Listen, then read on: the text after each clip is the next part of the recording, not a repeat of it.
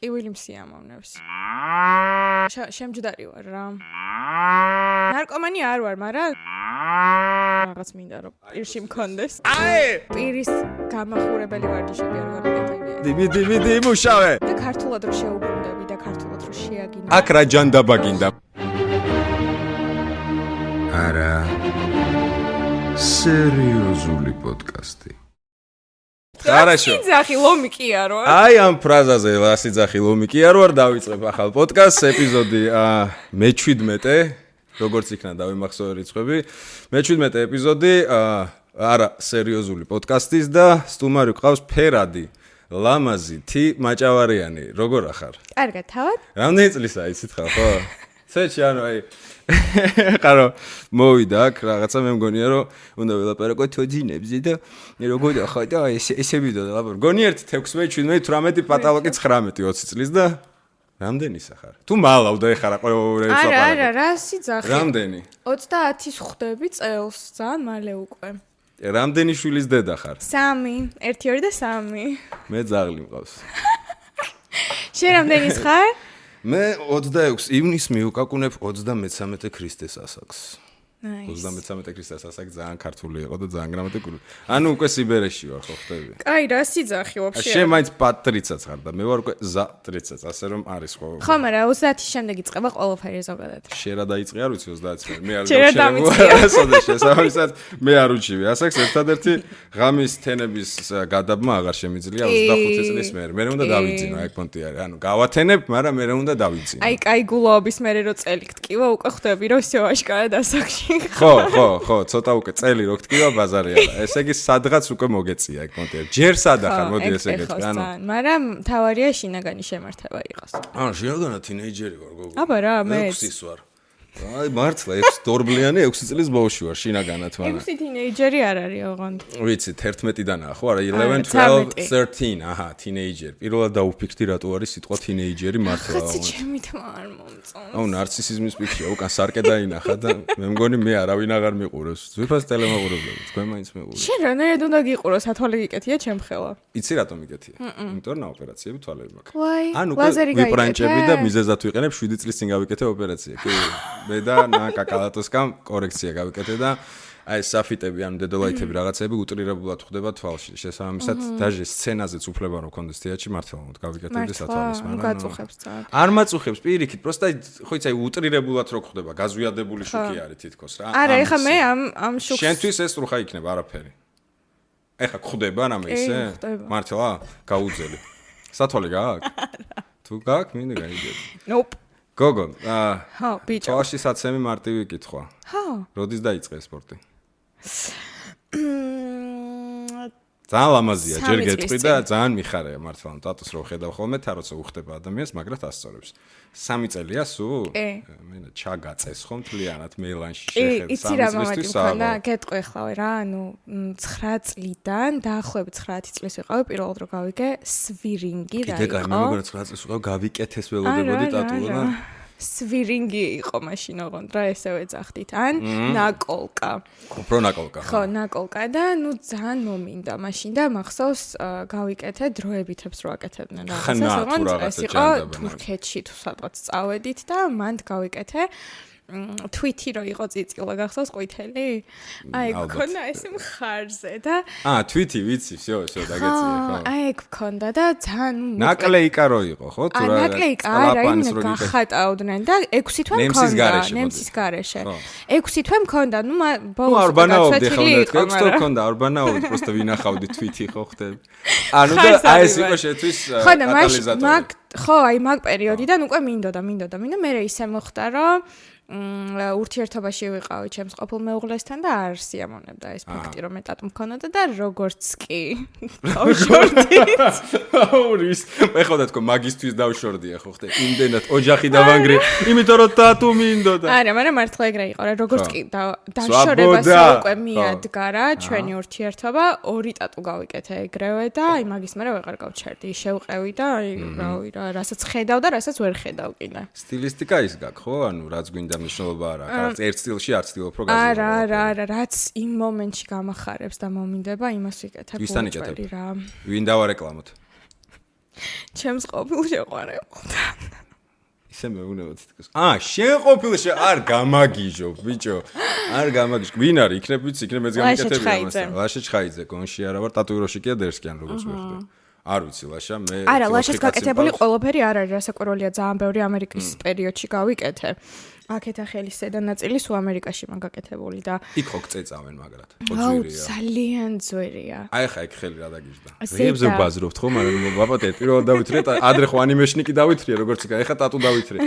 აა, აი ხა, აი აი ხელი ზედა რა ნაწილი დაგიჟდა. ხო, მხოლოდ მხოლოდ ზედა ნაწილში დაახლოებით გადავიხადე მ 1300 1400 დოლარი. კიდე გაღადაო? აუ, მიდი. აი კამერასიც მინდა რომ ვაჩვენო. ეს კამერაა შე, რატო წვალობ? გიყურებს. ეს არის ეს არის აკუნა მატატას სიმბოლო. აი ეს ნახე როგორ იციქნა. ხო. იცი რა გადავიხადე ამაში? ახულიარდი, არ ვიცი აუ რამდენი. რო თქვა შეიძლება მცემოს საზოგადო. ამერიკაში რა თქმა უნდა. ნიუ-იორკში გადავიხადე 380 დოლარი. უ რა კარგად შოულობენ, ეგ არის 1.30-40 ლარის პესნია მაქსიმუმ. მაგრამ ეგ რა იყო, იცი, მოწეული სტუმარი ყავდათ იაპონიიდან, ეს გოგო აკეთებს ხელით, წარმოგიდგენ ერთნემსიანი, ხელით უჭირავს. არა, არა, მაშინკის ხო? გარეშე, ხო? და საათითავად, 2 საათი მიკეთებდა ამ ციცქნა ტატუს ეს კაპ. მოიცა ეგ აი მენა ჩაკუჩით რო ეგ აუ ეგ როგორ მაინტერესებდა. და მაგიტო ჯდებოდა მაგდანი რა, მაგასთან მოხვედრაც და ჩაწერაც ძალიან რთული არა, მაშინ ობიექტური ფასია რა გინდა. შენ პროცესი შეგრძნების იყო. დონეზე. წარე იყო. ხო, ანუ თვითონემსი რა წკავ. იმიტომ რომ ხელი ბოლოს უკვე ვაფშე ვეღარ უგრძნობდი ხელს რა, ანუ იმ დონეზე მქონდა დაბუჟებული, თან არ გასვენებს, იმიტომ რომ არც ალია თვითონ შესასვენებლად რა, იმდენი ხალხი ელოდება შენს მერე კიდე რომ იჯიგრები ხო? ხო და მაგარი ფეხებზე კიდია შენ ახლა იქ ო ეგ ეგ სტილი როგორ მაინტერესებს. ხო, ძალიან მაგარი შეგრძნება იყო. ანუ ძალიან მაგარი experience, გამოცდილება იყო ძალიან კარგი რა. მე რატომღაც მეგონა რომ ეგ ამოწეული რჩება. ეგეთი არა. ტატუები. ხო მიხდი რომ ხო, ცოტა ის შრამირებას ეგ რო არის აი ძალიან დიდად რო აკეთებენ მაშინ რა, ეხა ეს ეს გოგო სხვანაირად აკეთებდა, ეხა ძალიან ღრმა პატარა დაჩავიდა. პატარა ჩეკუჩი კონდა. პატარა ქალი იყო და პატარა ჩეკუჩი და ნემსი კონდა. ფერადი ტატუ გვაქვს? ერთადერთი ფერადი ტატუ მაქვს მხოლოდ და მხოლოდ აა, ჩემს საუკეთესო მეგობარს ერთ-ერთს მივეცი პირობა რომ მხოლოდ და მხოლოდ მისთვის გავიკეთებდი ფერად ტატუს და ეს არის ეს milkshake ნახე არა მაგარია. და მხოლოდ და მხოლოდ ეს არის ფერადი დანარჩენი არა მეც ეგრე ვიყავი რა, ანუ ფერს სხვაზე მევასებოდა ფერს, ხო. ჩემ თავზე ვერ გუობდი და აქ გავიკეთე პირველი წითელი. ეხა აქ მაქვს ესეთი შარი. წითელი კიდე აი კაი ფერი არის, ხო. და შესაბამისად წითელი კიდევ გუობ, აი სხვა ფერზე მგონია რომ მაგრამ ესეც ახლა ძალიან ბაცი ფერებია დიდად არ ეტყობა რა არა, ლამაზია, თელის ხეული ესე ჰარმონიაშია. მქონდეს ვერ ვერ შევეკუებოდი შენ აპირებ თავზე. გაგზელებას მაგ კარიერის? მე ვეღარ შერდები. უეჭველი გადაო ანუ თვე არ გადის რო ტატუ არ გავიკეთო წინა წინაზე რო გავიკეთე ეხლა სხვა დროს ძალიან ახლები მაქვს სამი დღის გაკეთებულები არის ესენი ზოგი ხო. და წინაზე რო გავიკეთე 10 გავიკეთე ერთდროულად ანუ 10 რას ნიშ? 10 მინი პატარა. 10 მინი ხო მაგრამ ანუ აი ეს თუ მინიში იგულისხმება ეს იყო ერთი ეგეთი მაგალითად. 10-ის, აუ, ხო ანუ აი გიჟივით ვარ შემჭდარი არა, მეს რო არ მესმოდეს ხო ხტები, ანუ მენა მესმის შესაბამისად მე იცი რატო აი იმიტომ რომ აი ტკივილი მსიამოვნებს ოლალა. და რაღაც, ეს აა, კლიკბეიტი იყო ჩვეულებრივ. ხო მაგა ეგ ფრაზა ხო კლიკბეიტია ვისწავლეს ძემ. თინეიჯერული კვერცხობები. ანუ всё, ეს ტკივილი მსიამოვნებს, ამით დაიწყება ტრეილერი. ჯიგარ ხა, კიდე გააზრე ერთი ორი ეგეთი ფრაზა რა. მე მედი მედი.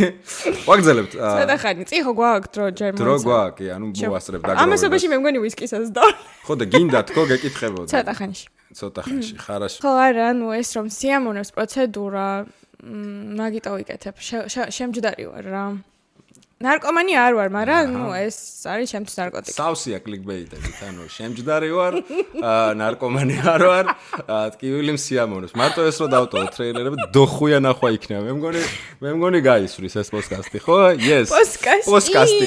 მე მოფერები ჩემია და ვეძახი პოდკასტი. იცი რა მითხარე?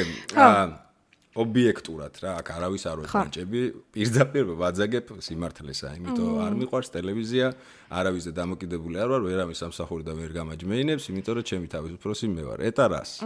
აა, შენზე მომიყევი რა. ვაფშე რისერჩი არ გამიკეთებია საერთოდ. ჩემზე რო რისერჩი ან აგიკეთებია მე ვარ ნოდარი, ხა დაიწყო, მე ვარ ნოდარი, აგერ აქ ვისაო სალონში. ეგ არ მინდა ხო ხტები? ანუ აა პროსტა რა საქმიანობ? ძირითადი თქვენი საქმიანობა. მოგიყვები, ოღონ ჯერ მინდა რომ რაღაც აღნიშნო შეიძლება? აუცილებლად, თუ მნიშვნელოვანია. არა, ვიდეო ხომ აქ შენი ნანახი რა, ან პოდკასტის. და ესე იმდენად არ ჩანს გარემო და აურა და ძალიან კარგი გარემო და აურა გაქვს. ძალიან მომეწონა და თქვენ ვერ ხედავთ სავარაუდოდ იმას, რასაც მე ვხედავ და ძალიან კომფორტული სიტუაცია აქვს და ძალიან ძალიან დიდი მადლობა რომ მიხარია, ვიწვალეთ ამის მისაღწევად მართლა. Ასე კაი, რომ თუ კომფორტია, ეგ სუპერ. Მე ალბათ ერთ ღია პოდკასტს მოვაწყობ, იმიტომ რომ ბევრი გამომწერი მწერს, რომ დაგვასწარიოდო. დიდი დიდი პროდაქშენი არ არის მეგობრებო, შეიძლება ერთი 20 კაცი დაეციოს და დაეციოს. მართლა, მართლა ძალიან მაგარი იდეა. ხო, ეგ. გაგუსწორდება. 20 კაციც კი ასწორებს უკვე დამიჯერე. კი, აი მშვენიერი იდეა გაჩნდა. კაი, ზაფხულისთვის ერთ ეგეთ პოდკასტს მომიწვია. მოსულა ბაზარი რამდენიმე სტუმარი ყავდეს და ერთ-ერთი მოსულა. მე. აქ ვაფშე არის პონტი, რომ სამკაციანებიც გვაქვს ხოლმე შინაურული რა, ყოველი მეხუთე პოდკასტი. ეხლა მეოთხეს ვამატებთ და შესაბამისად შეგვიძლია რომ სიტყვაზე 4 კაცი დავსხდეთ. აა ვიბაასოთ და ერთი 20 კაცი, 15 20 კაცი დავასწროთ მოსულა. კარგი პირობას ვდებ. პირობას ვდებ მოსულა.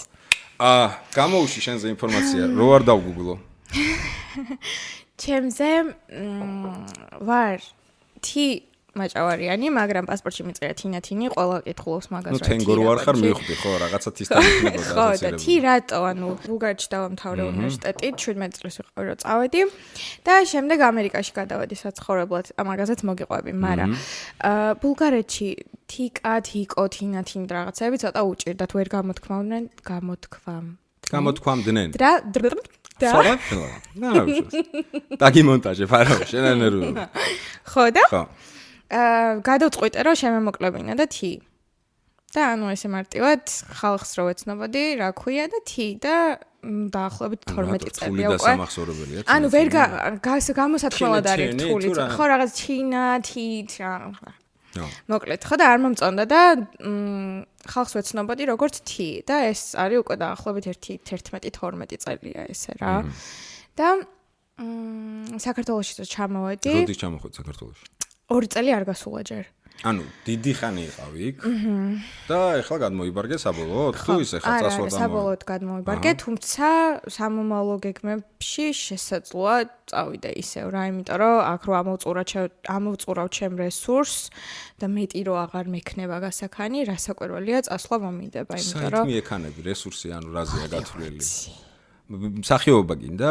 უი რა მაგარი გოგო ხარ. ან სამსახიობო დავამთავრე. სამსახიობო და გეტყვი ხა, ბულგარეთში ხო წავედი, ბულგარეთში დავამთავრე ჟურნალისტიკა და მეორადი მქონა სამსახიობო. და იქ დაჟე სპექტაკლებს ვდგავდი და მიუზიკლებში ვიღებდი მონაწილეობას შენ დგავდი და- მე დავ- დავდგი ერთ ერთხელ კავკასიურ ცარცისტრე ბრეხტის What the fuck? მართლა? აი და თან მონაწილეობას ვიღებდი გრუშა ვიყავი მე. გრუშა ვიყავი მე. გრუშე ვაჩნაძე იყო. Yes, yes. Um თუმცა მაგის გარდა დაახლოებით აა 10 სპექტაკლში მაქვს მონაწილეობა მიღებული ამ 4 წლის მანძილზე და პლუს მიუზიკლები. და მე უკვე წავედი ამერიკაში, ჩემი ყოფილი მეუღლე სწავლობდა იქ მასტერზე, მასტერი როგორ არის ქართულად არ ვიცი. ბრძანებელი არ ვიცი. არის ეგეთი კურსები? მე ვარ შენი ბრძანებელი. ვიხარ თქვენ ბაკალავრის მერე რომ მოდის. აა ბაკალავრის მე რა მოდი მაგისტრი მაგისტრი, მაგისტრატურაზე ჩააბარა კოლუმბიის უნივერსიტეტში და მე წავედით სან-ფრანცისკოში და სან-ფრანცისკოში უკვე გავიარე ცალკე კიდე სამსახიობო კურსები ახლა რა. ლოგიკური კითხვა რა გამიჩნდება და შენი აზრით? რატო დავშორდი ხმას? არა, ვაფშე არ მარ. რას არის მიჩვეულიაზე ხა, სად მოძრაობს რა გადაცემებში? არა, უბრალოდ ლოგიკური კითხვა. ეგ არა ერთი, ეგ არა ერთი კური კითხვა არის. გამარჯობა. აქ უფრო ისე კითხვა, კორექტულად. აქ რა ჯანდაბა გინდა, მოდი ესე ესე გეთქვა. ავშირია დაშორებასთან და ჩამოსვლა შორის. მეუღლეს რო დავშორდი, მ ბავშვები აქეთ გამოუშვით და მე მეც უკვე ჩამოვედი აქეთ და გადმოვედი, იმიტომ რომ იქ მ, გამიჭირდებოდა ძალიან რა ესე დამკვიდრება, ისე როგორც აქ მოახერხე, ძალიან მოკლე პერიოდში რომ რაღაც გამეკეთებინა და შემექმნა ჩემი, იქ ძალიან გამიჭირდებოდა, იმიტომ რომ ყველანაირ დამხმარე, ყველაფრის გარეშე ვიყავი და ენის ბარიერი გააქვს? არა, საერთოდ არა, ძალიან კარგად ვსაუბრობ ინგლისურად. ძალიან. ბულგარულად? ბულგარულად და მოვიგონე როგორ არა, არა, არა, არის. ციცაკა ვიცი ვარ. ანუ იცი ეგენაც. ამ იდეაში გახსენება მჭირდება, ხო? მაგრამ საუბრობ. მაგრამ ინგლისურს რაც თავარია? კი, კი, ინგლისური და რუსული ძალიან კარგი. ეგ ძალიან კარგია. პროფესიული განათლება გაქვს მიღებული. კი. ეს რამე უნივერსიტეტი იყო თუ კურსები იყო, არა, არა, მასტერკლასები? უნივერსიტეტი იყო, ბაკალავრიატი დავამთავრე. ამ 4 წელი იმენა. 4 წელი იმენა ვისწავლე, დიპლომიც ავიღე და კარგად დავამთავრე. ანუ ჟურნალისტიკა, აქ დაჟე იმეთში სტაჟი გავიარე, ერთი პერიოდი ორსულად რო ვიყავი მაშინ, ჩემს პირველ ბავშვზე, მაგრამ რამდენი სები არიან ბოდიში? 7-ის, 5-ის და 4-ის. ვაიმე რა მაგარი, გაგეზარდოს ასე. მადლობა ძალიან. მაგარია. ხო და ჟურნალისტიკა ჩემი არ არის, იმიტომ რომ ჩემს მორალში და ეთიკაში არ ჯდება რა, ის რაც ჟურნალისტიკაში ხდება და თუმცა გამომადგა, იმიტომ რომ კომუნიკაცია, ხალხთან ურთიერთობა, ეს ყველაფერი მადგება დღეს, რასაც ვაკეთებ იმაში და ამ კუთხით მადლიერი ვარ. მივედით კიდე ერთ შემდეგ შეკითხვამდე. ფრაზა იყო დღეს რასაც ვაკეთებ. ჰა, დღეს რას აკეთებ? მივედ მოვედები ყველა.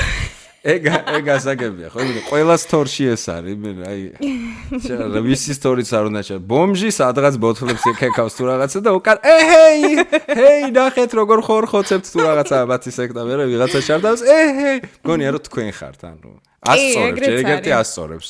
უნდა არის. ახალგაზრდებით თქო, მაგრამ ვეღარ. ანუ თქვენ თქვენმა თაობამ ეგ რაღაცა ეს მინდოდა ნარატივი, მაგრამ არ გამომდის, ანუ No baby. აა როგორ დაიწყო ეს ხო ნუ ერთ თაობა ვართ როგორ დაიწყო ეს ყოლიფერი როგორ დაიწყო და საქართველოსში რო ჩამოვედი, მ, ჯერ ჩამოვედი ერთი თვით, რომ უბრალოდ დამეტესტა სიტუაცია, რამდენად ხო, აი, რამდენად გავქაჩავდი და რამდენად მექნებოდა აქ აქ. ყავდა ახლობლო იმეგო რაღაცა კი, ყველა ჩემი ოჯახის წევრ ყველანი აქ არიან, მაგრამ მე იმდენად გადაჩეული ვიყავი აქაურ მენტალიტეტს, ანუ ჩემი აზროვნება რომ ჩამოყალიბდა, მე აქ აღარ ვიყავი უკვე და აი ა- მეშინოდა ამის, რომ აი ხალხი როგორ მიმიღებს, იმიტომ რომ როგორც ხედავ შენ თვითონ, ანუ განსხვავებული სტილი მაქვს რა. და ამას დღემდე ვგრძნობ ქუჩაში, რაც ძალიან დასანანია, მაგრამ ნუ რას ვიზავთ. ხო და რო ჩამოვედი ერთი თვით ვიყავი ჩამოსული მარტის თვე იყო ძალიან კარგად მახსოვს და აი მარტში იმდენი ხალხი გავიცანი და იმდენ რაღაცაში მივიღე მონაწილეობა და ამ პროექტები გავაძრე და რა ბევრი რაღაც გავაკეთებ მოკლედ ამ ერთი თვის მანძილზე რომ მივხვდი რომ რო ჩამოსულიყავი საქართველოში რაღაცას უეჭველი ვიზავდი რა და მეშინა და რატო? იცი რო ქმარს რო დავშორდი ანუ რჩებოდი ნულზე ფაქტიურად რა რომ ანუ ვინ რა როგორ ანაირად ანუ ჩემით უნდა გამეტანა ჩემი თავი უკვე. იდეალური მამაა ბავშვებს უვლის და ზრდის და ყველაფერს აძლევს აბსოლუტურად რაც საჭიროა მაგრამ მე თვითონ არ იმდენად დამოუკიდებელი რომ ანუ არ დახმარებას არავისგან არ ვიღებ რა ჩემით ვაკეთებ ყველაფერს და მოკლედ მარტი რო გავიდა და დაუბრუნდი ამერიკაში ჩავაბარგე ყველაფერი წარმოიდგინე ამდენი ხნის ნაცხოვრები და ნაწყვალები და რა არა აი რა მჭირდა იცი აი მახლა ორი ჩემოდანი? ორი? ორი არა ერთი სამი. ჩავიდ მეტი ჩემოდანი ჩამოვიტანე. ხო და მ, გადმოვედი აქეთ არ გინანია როგორც ვატყობ ამ მქონდა მომენტები რომ ვნანობდი, მაგრამ არა, ანუ ეს რა არ მომხდარი. ყოველწელი.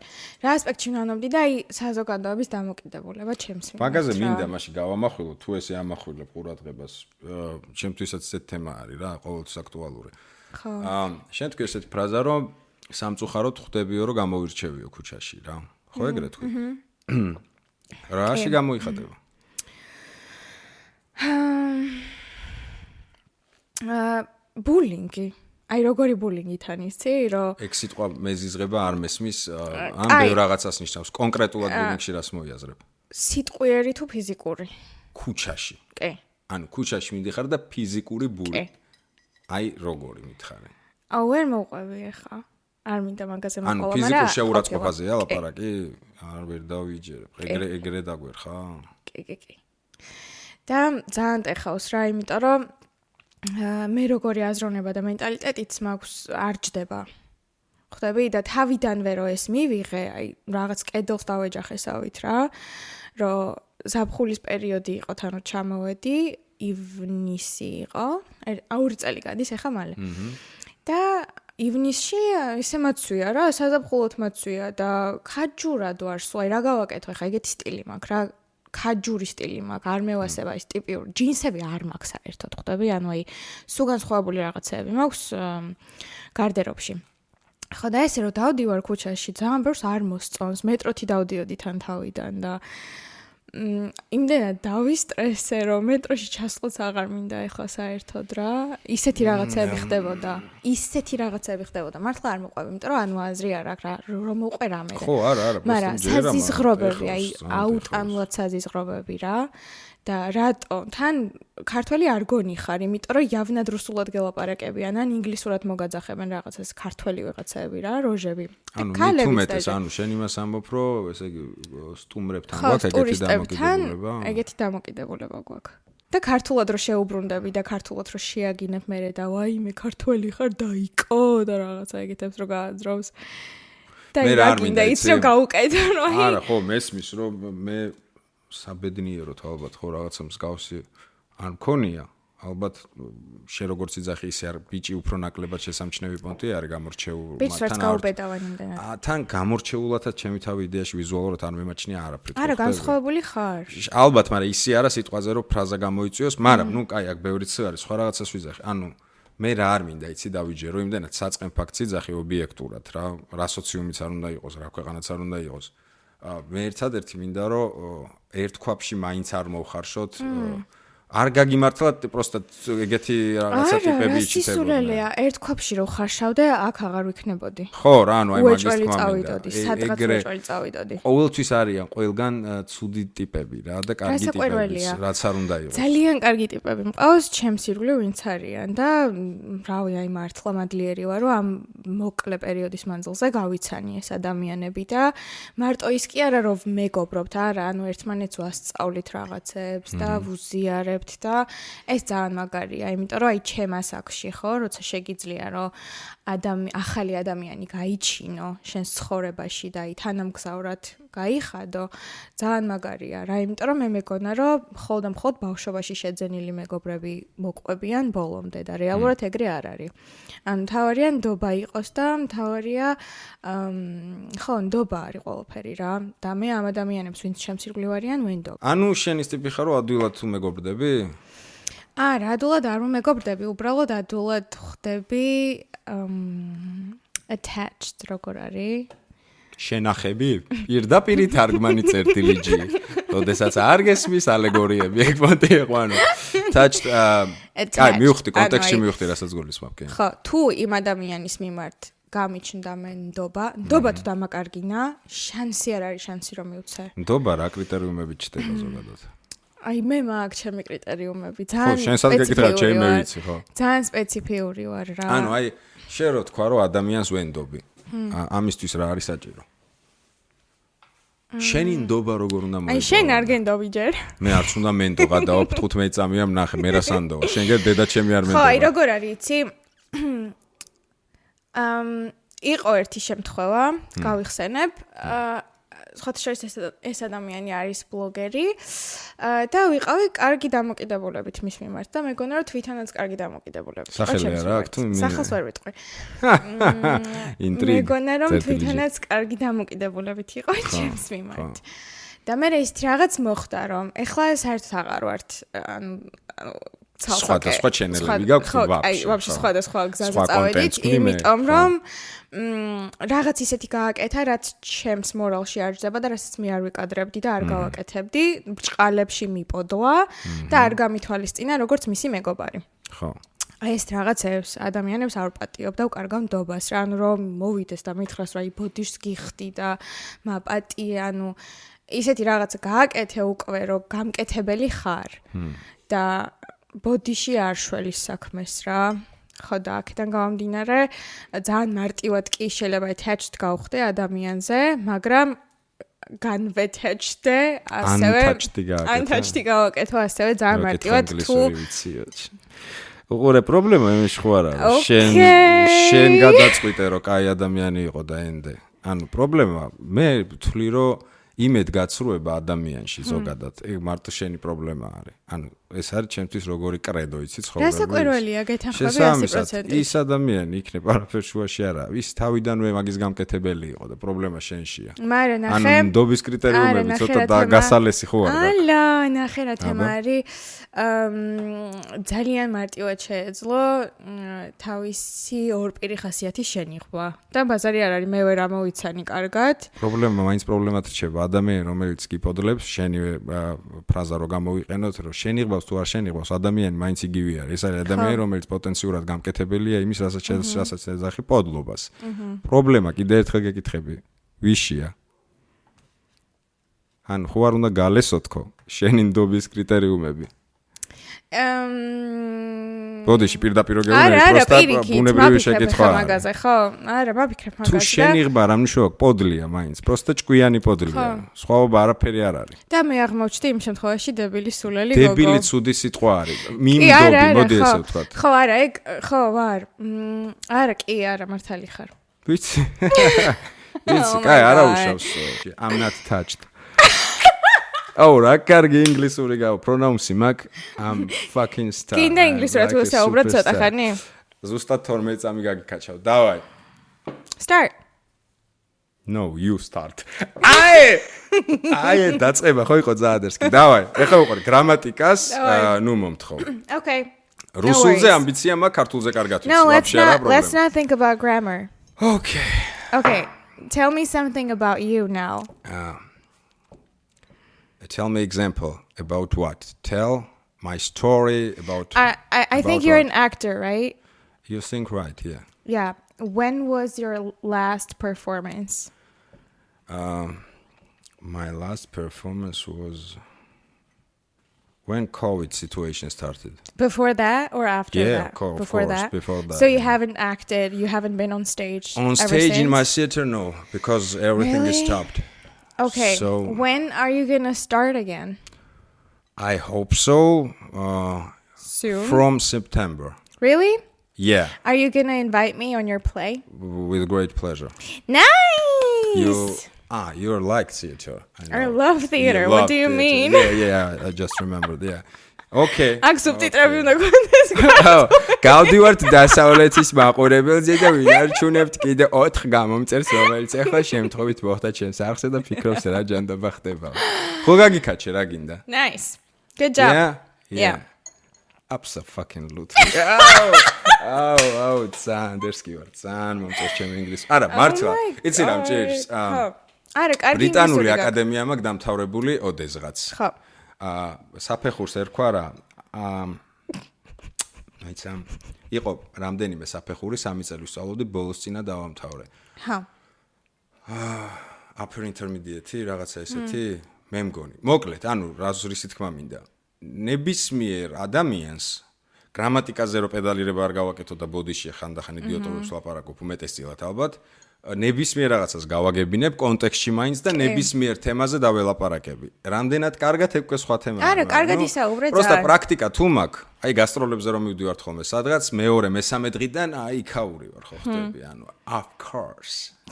a cup of tea, you know? აი A ეგრე cup ბაზრობ of tea, მე ვარ cup of tea, სხვა შორის. შენ ხარ cup of tea? კი. მე ვონა ტატუ უნდა ეჩვენებინა და აქ აქ ველოდებოდი ჩაის იმას რა ქვია. კრუშკას და როგორ უყურებდი და მოიხანა, ანუ პროსტა მოიხანა. და უხერხული პაუზა იყო ძალიან საყვარელი, ხო ხტე? მე ვარ tea. ჰა? რაღაც რაღაც ყავს წერი. იმიტომ რომ რაღაცა ტილები ყავს, ანუ აქ გაშვებულია ერთი ორი ტილი, ხო? ვაჰ.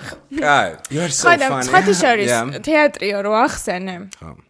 ძალიან ციცქნა ვიყავი, ძალიან ძალიან ძალიან პატარა ვიყავი რუსთავის თეატრში დავდიოდი სპექტაკლ სპექტაკლებზე, იმიტომ რომ მამა ჩემის ბიძა იყო იმ პერიოდში რუსთავის თეატრის დირექტორი გია თევზაძე და და- შენის ბიძა, ხო. ჩემის მაკაცია.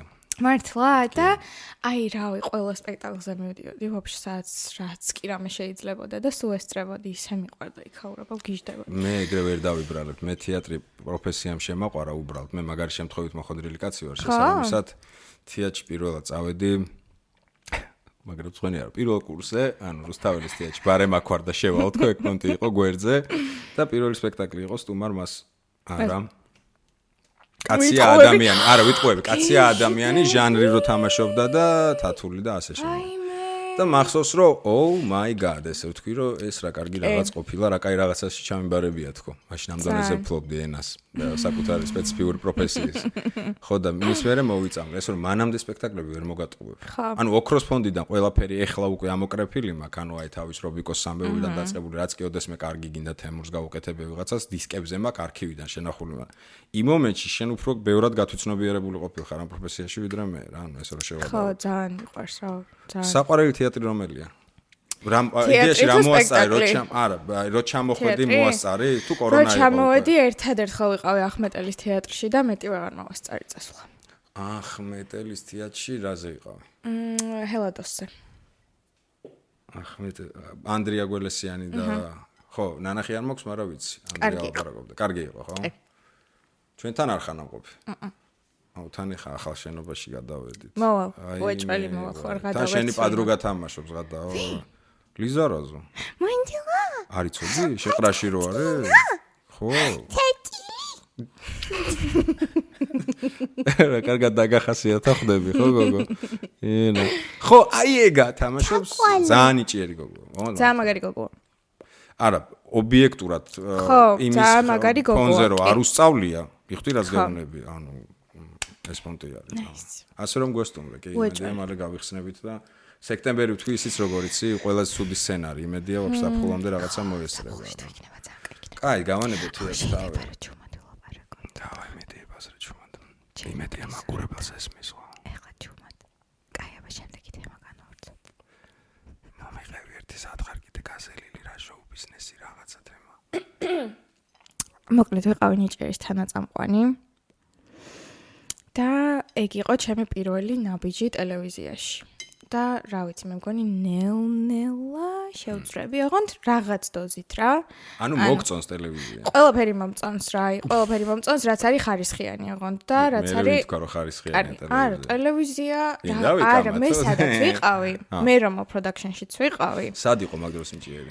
აა ნიჭიერი იყო იმედზე, მაგრამ იმედი როგორც არხი, ანუ არხების მიხედვით არ გამოვყოფ რა, ანუ არხები მაგარი კონტენტი. მყიდია, ტელევიზორი არ მაქვს სახლში, ანუ მაგ- მასე დონეზე ვარ, მეზიზღება ზოგადად და არ უყურებ არასდროს. მაგრამ production-ი და აი რა იქმნება და რო ვადარებ თან აი ამერიკაში რასაც, იმიტომ რომ ამერიკაშიც ქონდა რაღაც გადაღებები, რაღაცებში ვიღებდი მონაწილეობას და რო ვადარებ, აი ახლოს არის სტანდარტები რა ამ production-ის, სადაც მე ვიყავი. რომელი production? ეს არის Nova production-ი. Nova და- production. აა ძალიან კმაყოფილი ვიყავი რა, იმიტომ რომ დამოკიდებულება, მოდგომა. ბიჭო, ხელფასზე მარტო არ არის, ხვდები? ანუ ჩემ მე ძალიან ბევრი რაღაც გამეკეთებია უხელფასოდ, იმიტომ რომ პროსტა გამეკეთებინა, იმიტომ რომ მინდოდა რომ იქ ყოფილიყავი, ხვდები? ხო და ჩვეულებრივი აბსოლუტურად, მომენტია ეგ. ხელფასი რომ შემომთავაზეს, მეთქი არ მაინტერესებს, მინდა თქო მონაწილეობის მიღება თქო რა. ვაფშე არც ვეკითხებოდი ხელფასზე მართლა, იმიტომ რომ რაღაც გამოცდილება გზრდის რაღაც დოზით, მე იცნობ უამრავ რაოდენობის ხალხს და იმ ხალხიდან კონტაქტები მე რაღაც სხვაში ახალში გეხმარება და იზრდები რაც არ უნდა იყოს. რა ბანძი გამოცდილება არ ყოფილა ძალიან კარგი გამოცდილება იყო და მ ტელევიზიებიდან ეხა მიწევენ რაღაცეებში მაგრამ ბევრს უარს ვეუბნები იმიტომ რომ მ ანუ არ მინდა რომ იქ სადაც ვიყავ იქიდან ქვემოთ ჩამოვიდე ხო ხვდები? მინდა რომ გავაგრძელო. ან იგივე დონეზე დავრჩე ან მაღლა ავიდე უფრო. და ამიტომ ველოდები ახლა რამე უფრო ისეც გრანდიოზულს და ტელევიზიაშიც გამოჩნდები უეჭველი ანუ ესე ტელევიზიიდან არ გავქრები იმიტომ რომ რაც არ უნდა იყოს მე მეხმარება განვითარებაში.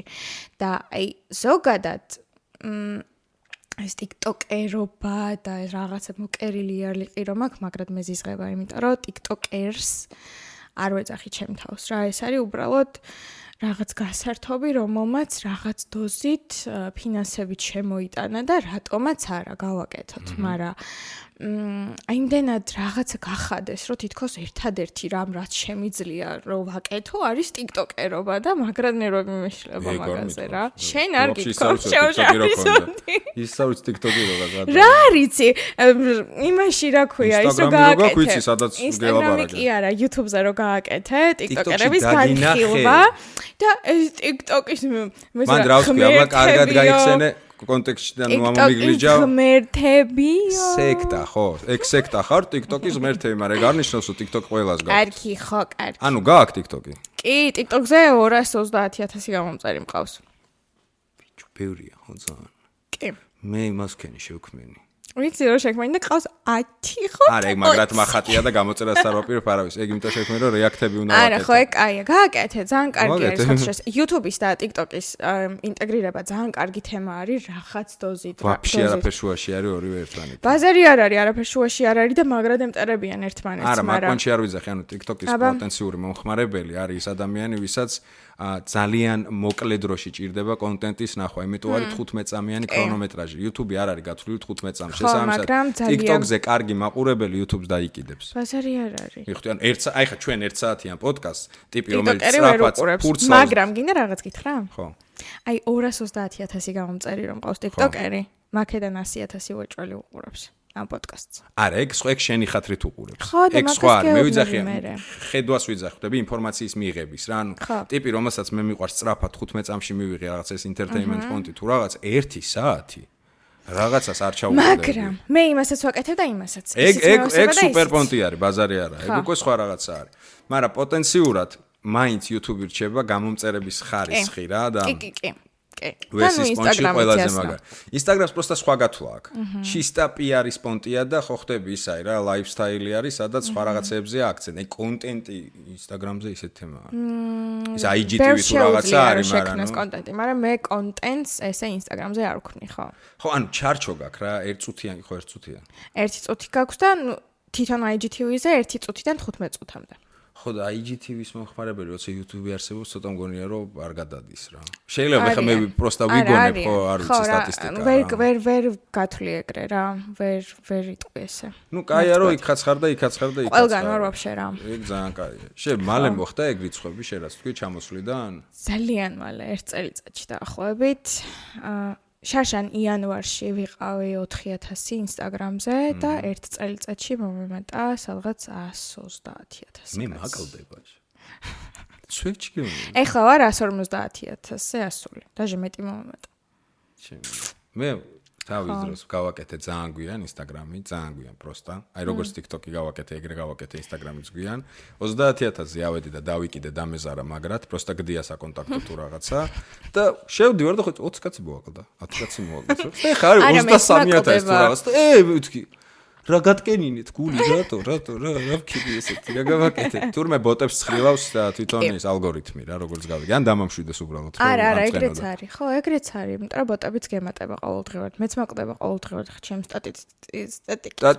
სტატისტიკა სტატისტიკაში სტატისტიკაში რო შეგიყვანო, ნახავ რა, რომ მეც მაკვდება ყოველდღიურად, მაგრამ არა გემატება ბახავდო ხო მე არ მემატებ იმენ 6 კაცი შემო დედა ჩემი დაიწერება. კიდე გაგაპია რო. არა დიდი მადლობა. ვაფშე არ მინდა არავის პიარი მე ჩემი ყველაფერი ჩემი პოდკასტიც მე აი, პოდკასტი. არა რა სერიოზული. ხოლო და ხოლო YouTube-ი გამოიწერე გავკარი არ Instagram-ს. იარის არ გჯერა აუ და ვისკი გავაძროთ. აა მიწდები თუ გინდა ავშალო სეტი მოვიდე მან და იმას ვქნა რომელიც გინდა. გარი გახსნილი ჯეკი. ჯეკდენიოს გამომე შემომეხმაურეთ გამომეხმაურეთ როლარს მოგცემ. აა ეს ჭიქავ რა. აი რეგონია კი კამერა ჯანდავს მე ვერ დავლე მე მოტოციკლეტით ვარ და სახს ცოცხალი მინდა მივიდე. რა ლეწენი შენ იმან ის დააგდო მონიტორზე შენი დაყიჩა არტი მე ალო. მიდით მიდით ძმებო რა ცოტა მიდით მინდა ვონ ბევრი ამინა. აჰა, ესა შენ ყინული. არა, არა, შო რა. ინული და მომინდომა. ეს ხო რატის ბარში ხო არ გონია შენ? აი შენ. რატის ბარში ვიყავი სხვა შორის. გაგიჭირდებოდა. მეც დამპატიჟა მე აღსავ ველგან ვიყავი. აი ეს აქ უნდა დადგა ესე product placement-ი თუ რა ხდება. ე ვისკის სახლი ვიღაცები ხო ხართ ნახე რა მაქვს ჩეკი უკვე გადავირტყით მეოთხე პოდკასტია ბლად გამოჩდით ხო არა უნავთ თქვენ ე ვიღაცებს რო ლარიანებს აძლევთ მე მინდა ორი მოდი ეს დავმალოთ იმ დავაი, მაინც დამალე. არ გვინდა რა ვიცი. დავაი დამალე გამოს მადლობა გაგიმარჯოს. უფალმა გაგაძლიეროს სამღეგრძელო სომარ ჩამო. აბა მიდე აა წარმატებას გისურვებ. მადლობა არა მხოლოდ აქ, არამედ თეატრში და რაც შენ გულში გაქვს და გონებაში გაქვს, რისი განხორციელებაც გსურს, გისურვებ, რომ აისრულო და ბოლომდე მიაწვე და როგორც ხედავ აწვევი, იმიტომ რომ აი როგორი ტიპი ხარ იცი, მართლა 15 წამის გაცნობილი, მაგრამ მარტივად შემიძლია ადამიანების ამოკითხვა და აი როგორი ხარ იცი, მიმწოლი ხარ და გამტანი, რაც გინდა იმას გააკეთებ უეჭველი რა, ეგრე მგონია. და ბოლომდე მიაწექი მაგას. და ბევრ ფერად ფერად დღეს გისურვებ ცხოვრებაში. ნუ მე საყვარელი. მადლობა დიდი. ეგ ყველაფერი შენს ასევე. შენს ასევე ყველაფერი. ჩაცალე, ჩაცალე, ბოლომდე წვეთი არ დავიტო. ფსევდო ფრაზები. წვეთი არ და მართლა ჩაცალა, ბიჭო, მართლა ჩაცალოთია, ჩვეულებრივი ლოდ გამოს. აიღო, გაათბო. თუ იმენა სმაში მაგარი ხარ. რეაქცია 0. მართლა ეგეთი მაგარი მსმელი ხარ? ანუ ტეკილას ვსვავ გიჟივით. ანუ ტეკილა მაჩვენებელია, ტეკილას უსვა ყველაფერი გააკონტია. არა, არა, ტეკილას უსვა როგორ იცი, აი წყალივით რა, ჩადის. უსვა, შეგა ჩემაშინა. მე არ ვარ სმელი, ყველა მის მე მოწოდეს კაცი. არა, არა, ვერ ვიტან, ალკოჰოლს ვერ ვიტან, ზოგადად არ არა. არ აწიო ხა, გეხვეწე. ვერ ვიტან, წეღან დარი ერთი შიკა, ვერ ვიტა, ფუფ, ფუფ, ფუფ მეზიზღება. რატო დალიებაში? გაგიმარჯოს მეთქი და რა ვიცი. აა, სადღე გძელოს გამოდალიე, თორე ალკოჰოლის დედაცვათი რა გებია. იასნა, ალკოჰოლი არ მევასება. აბა რა გევასება.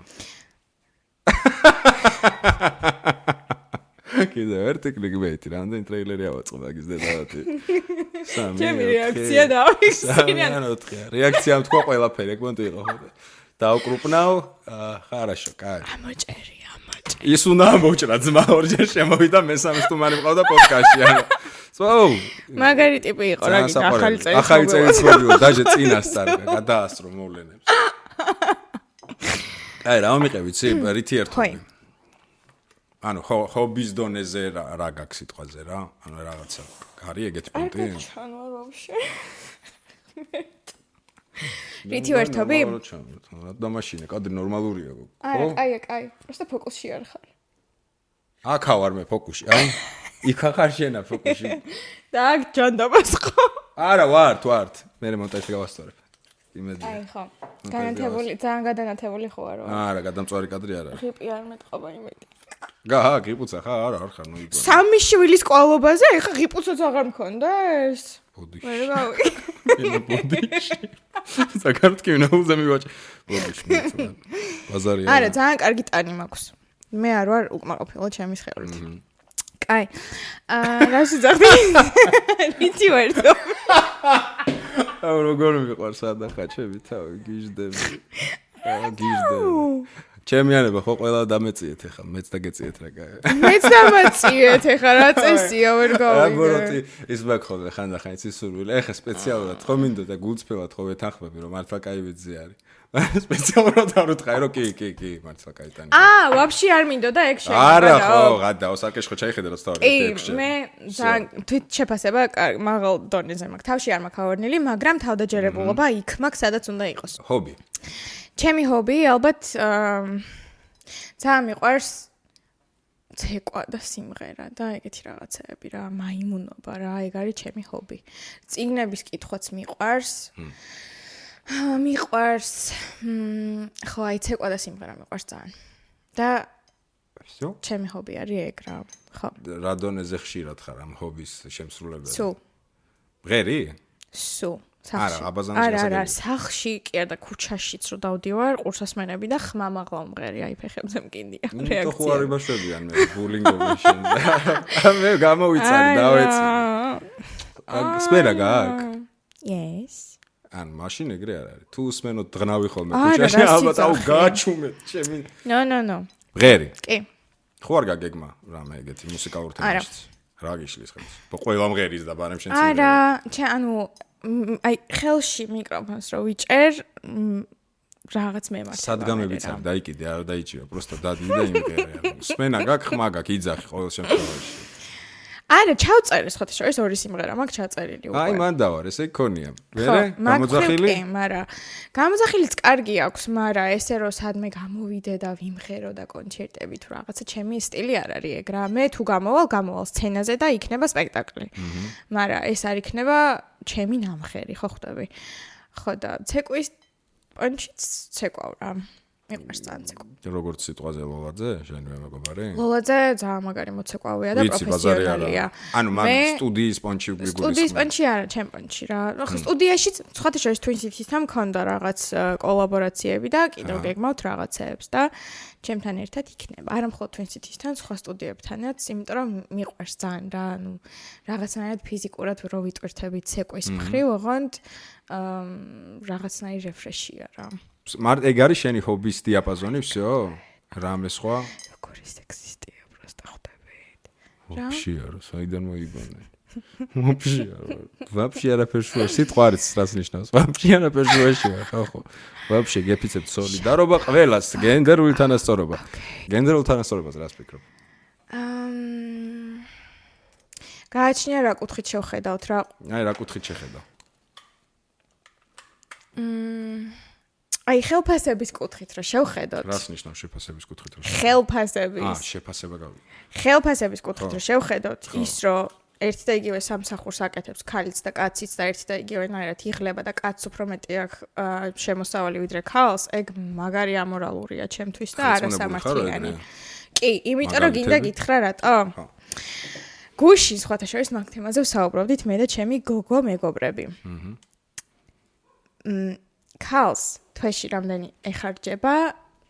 On average საშუალოდ მხოლოდ და მხოლოდ იმიტომ რომ გამოიყურებოდეს კარგად და ეგ მოწესრიგებლად მხოლოდ მისი გადაწყვეტილება არაფერ შუაში არ ნახე რა თემა არის. არა არა არა. შენ თუ შენს თავს დრო არ დაუთმე და შემოსავალი არ გაქვს იმდენი რომ გამოიყურებოდე ისე როგორც გინდა რომ გამოიყურებოდე მე იქ ვერ ამოყოფ თავს სადაც გინდა რომ თავი ამოყო ხვდები? ეგ გინდა და გინდა იმდენად ერთი წამი, ერთი წამი დაგეთანხმებინე. ერთი წამი დამასრულებინე, ფრჩხილები, ეპილაცია, სოლარიუმი, სახის წმენდა, ბოტოქსები, ფილერები, აა გამ- ჩაცმა, დახურვა, თმის მოწესრიგება, შეღება, წარბი, წამწამი უამრავი გავიდე რომ ანატომია რა, იცი, სხვა რაღაცა მაინტერესებს, რა შუაშია? დაახლოებით თვეში გუში რო გადავთვალე 1500 1700 ლარზე. სისულელეს იძახი. არ ვიძახი სისულელეს. ჩვენ რეალობაში სისულელეს იძახი. ხალხს მაგის არ ნახევარი ხელფასი არა. ბაზარი არ არის, მაგას გეუბნები ზუსტად. ანუ მაგას გეუბნები და მაგაშიც კი კაცს რო უფრო მეცუხდიან ვიდრე ქალს და მე კაცებს რო პრეტენზია აქვს რომ ქალები არ გამოიყურებიან ისე როგორც უნდათ კაცებს რო ქალები გამოიყურებოდნენ. აი ეგ არის ძალიან არასამართლიანი რა.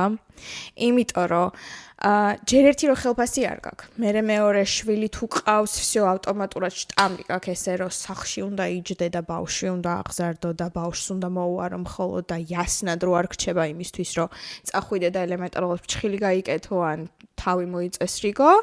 აა და ვერ ხარ ხოდზე, თავდაჯერებულობაც გაყლდება. შენი კაცისთვის სასურველი ვეღარ ხარ და შესაბამისად მოდის ღალატიც და 1000 ობა. და ხვდები აი ძალიან უაზროთ არის აწყობილი რა. იმიტომ რომ უსამართლოდ არის ყველაფერი შეფასებული თავიდანვე. ჩემთვის მაგარი არასამ აი გერ- გენდერული თანასწორობა რა პონტია იცი? აი კი ბაზარი არ არის. მე ვარ ძალიან მე ამბოხე და მიმწოლი ქალი და ძალიან სამართლიანი ვარ და ვიღაცამ რაღაც მითხრას უეჭველი შევეპასუხები და გავანადგურებ მიწასთან გავასწორებ ბოლომდე. იმიტომ რომ ეგეთი ვარ მე, მაგრამ ყველა ქალი ეგეთი ხო არ არის და არ შეუძლია. კაი, კაცებს თქვათ უფრო მეტი ფიზიკური ძალა შეიძლება რომ კონდეთ. ზოგ-ზოგ ქალს რო არ შევადაროთ, იმიტომ რომ არიან ქალები, ვისაც ბევრად უფრო მეტი ფიზიკური შესაძლებლობა აქვს ვიდრე ბევრ კაცს, ვისაც მე პირადად ვიცნობ. ამ მაგრამ აი მაინც ვერ ხვდები, აი ბაზარი არ არის. კაცი ფიზიკურად შეიძლება რაღაც კუთხით, ну, გაუშვათ ცოტა წინ, მაგრამ დანარჩენი ხო უკვე ეს მ დამოკიდებულება ერთმანეთის მიმართ და თუნდაც ბევრს ახა- ას- ახასიათებს და ღადაობის დონეზეც კი არ ვპატიობ არც ერთ კაც. ამ ნამიოქს რომ იქ ჰალო ე, ნასკი გამხადე თუ კუხნაში ვიცით რა რაღაც აი ბოდიში და ეობა მართლა რა აი ჩემთვის არის ეგ ყოვლად ამორალური და ამაზრზენი დამოკიდებულება. აი დამოკიდებულების მხრივ ქალმა რო კაცს ეგეთი რაღაც უთხრას კაცი გადაახურავს თავზე და რავი რას არ უზავს კიდე ხო? აი მაგ კუთხით გვიჭირს ძალიან რა. შესაბამისად ემ, ფემინისტი არ ვარ, ანუ ესე არ ვაწვევი და მიტინგებზე არ გამოვდივარ და არ იქა ქალთა უფლებები თუ რაღაც, მაგრამ ნერვები მეშლება ბევრ რაღაცაზე ხვდები და ჩემპიონში ამას ემ, ხას უსვამ, ვუს ვუსვამ იმ კაცებთან, ვისთანაც მაქვს ურთიერთობა, რომ იცოდნენ, რომ ჩემი დამოკიდებულება ესეთია და თუ სხვანაირად მომიდგება თვითონ, შო, ანუ ჩემს ცხოვრებაში აღარ იქნება ის ადამიანი რა. ეს იქნება მეგობარი, უბრალოდ გაცნობილი თანამშრომელი, coworker-ი, თუ რავი, ვინც გინდა აიღე, არა აქვს მნიშვნელობა რა, იმიტომ რომ ესეთი რაღაცები ჩემთვის არის ყოვლად ამორალური. ბევრი ვიცი.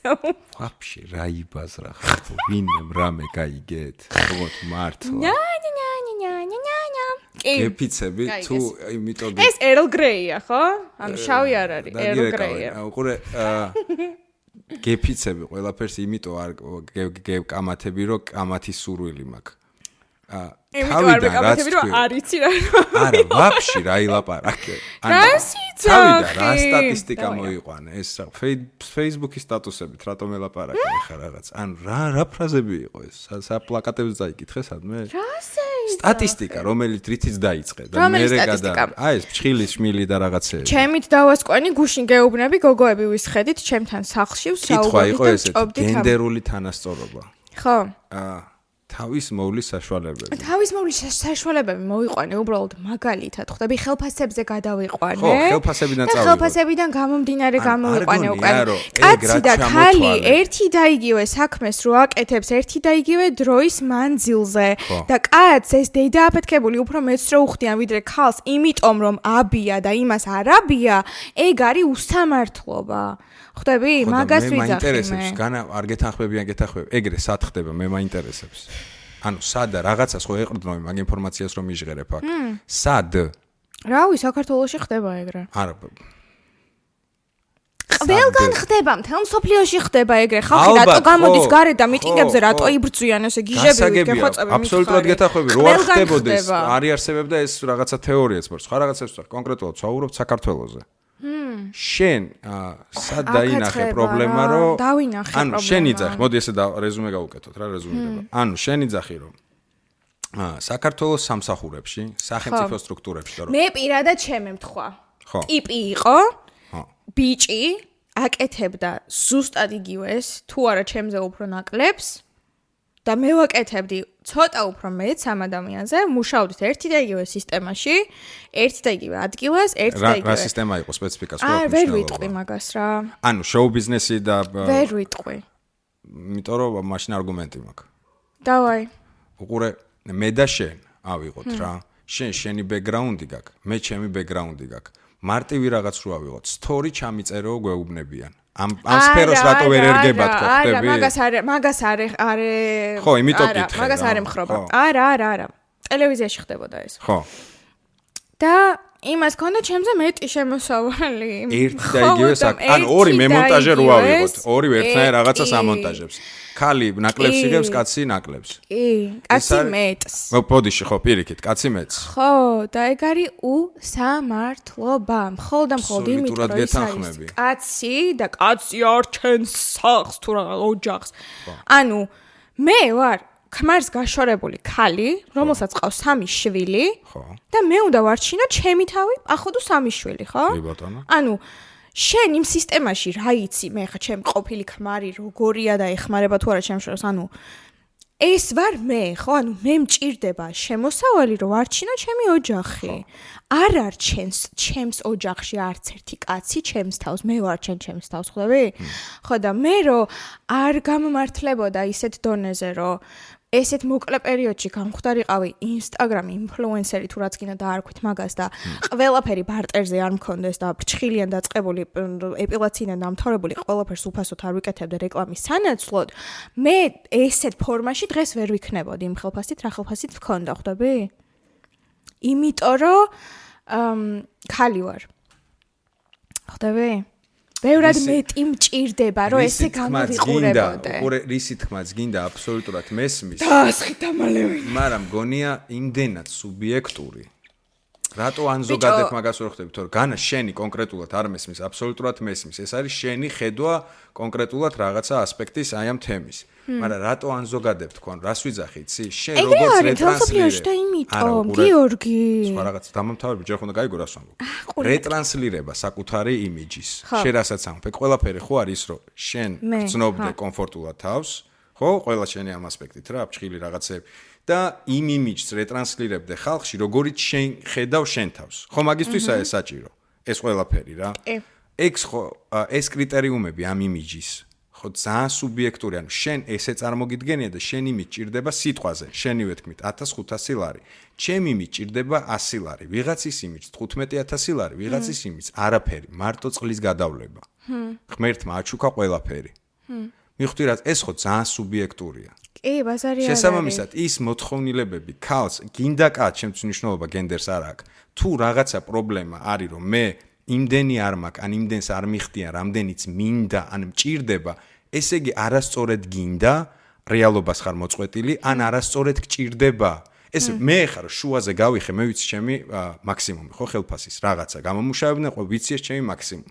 მე რო დღეს ახლა წავიდე და ეს ყველაფერი მივათხილიშო ტატუირებაში რომელიც ძალიან მიყვარს ძალიან მინდა რომ მე კიდე მხედავდნენ აი ეგ რაღაცა ეს მქონდეს თვლიანად მაგრამ მთელი თვე ხომ ექნება საწუწუნოდ საქმე, არც бенზინის ფული მექნება, ოჯახში ვერაფერს ვერ მივიტან, შიერი ვიქნები, დეგენერატივი ვიქნები. ანუ პრობლემა ვიში არის? ჩვენს გემოვნებაში და ჩვენს კრიტერიუმებში რა გვინდა და რა არ გვინდა. შენ თავარი გავიწყდება. ქვეყანასა აქ დედა ეკონომიკას რო გასაგებია რომ მეტი რო კონდეს, მეტად რეტრანსლირებას მოვახდენდით უკეთესი ხარისხის რაღაცეებით, მაგრამ გენდერზე რო დავიყვანოთ, გენდერზეც რომ დავიყვანოთ, მაინც ეგრეა, ნახე, მაინც კაცებს პროსტა პროსტა ხო მანდა უყურე კაცი უფრო ნაკლებად ხარჯავს მოდი ვთქვათ მაგაში თანხას თუმცა კაცებსაც გააჩნიათ მაგრამ უმეტესო მასაზე რო ვილაპარაკოთ. ანუ მამაკაცები აი ამ რაღაცეებში თავის რეტრანსლირებაში უფრო ნაკლებ ხარჯს დებენ უფრო ნაკლები ძღირს.